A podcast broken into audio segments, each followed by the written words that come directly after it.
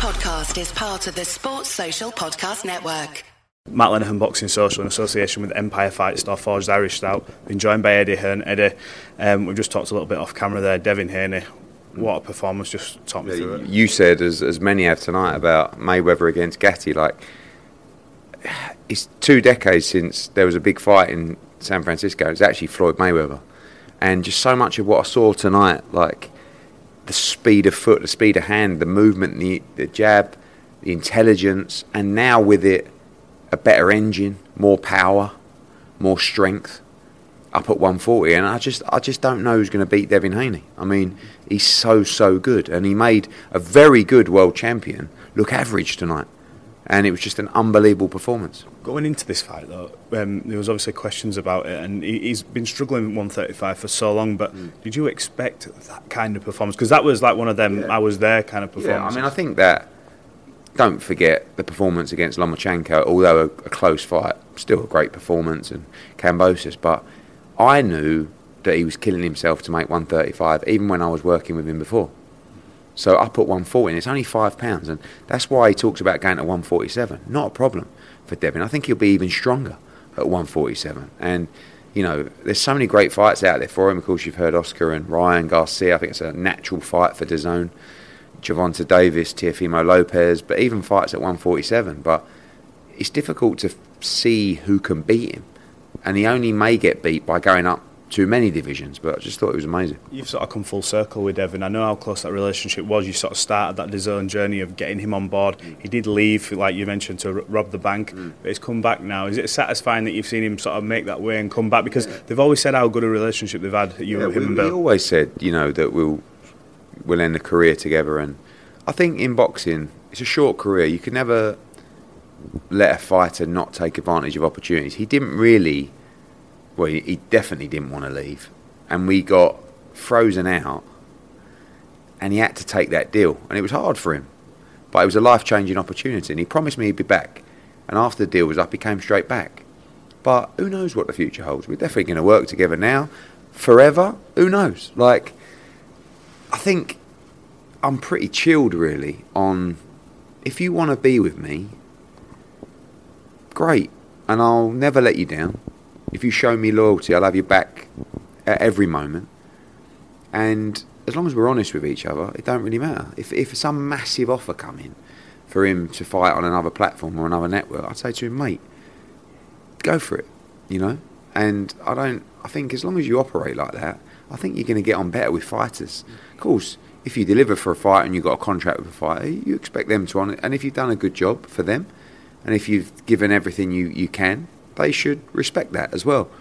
But the problem is in boxing, there's too many idiots who get in people's ears that have not got a fucking clue what they're talking about. I mean, I'm negotiating fights with people, and I just think, who are you listening to? Because you are fucking clueless. Is this coming from managers, advisors, though? Is it friends and associates? Who, who's doing it? A mixture of everything. Don't get me wrong. There are some good managers and advisors. There's some terrible ones.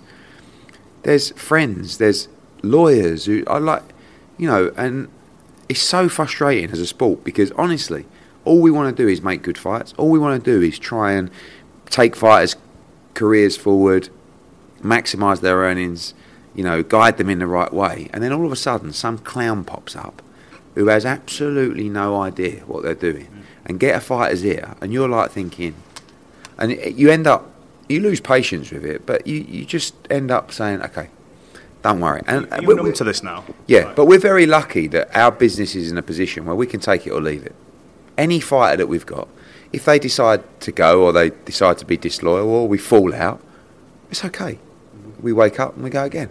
But it's just incredible. It's more frustrating. We don't really have that problem with a lot of our fighters. There's been a couple that have had the worst advice ever, and you've seen their career just plummet since they've they've taken it.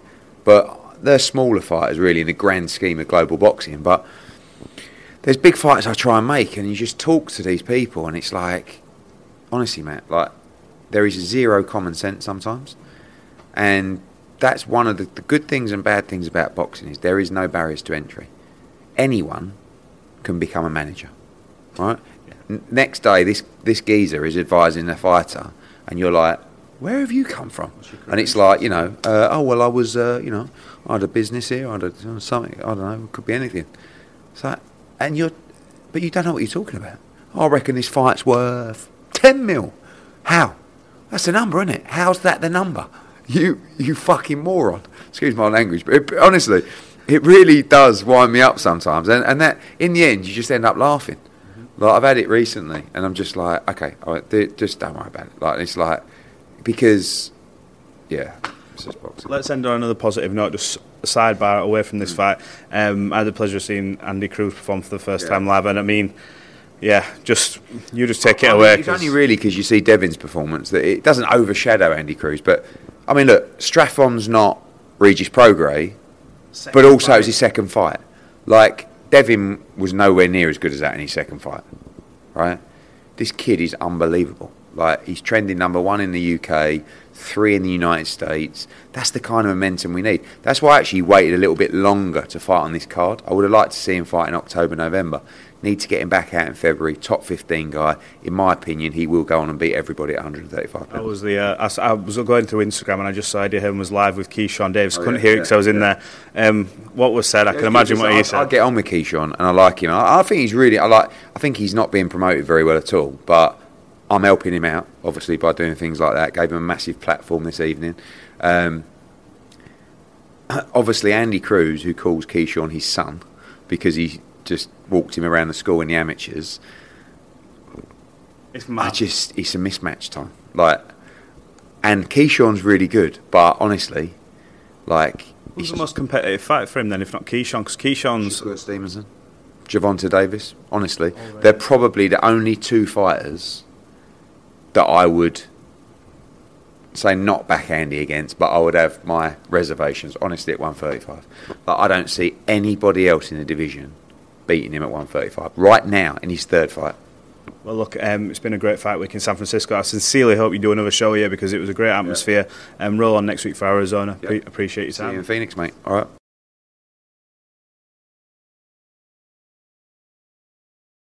Sports Social Podcast Network.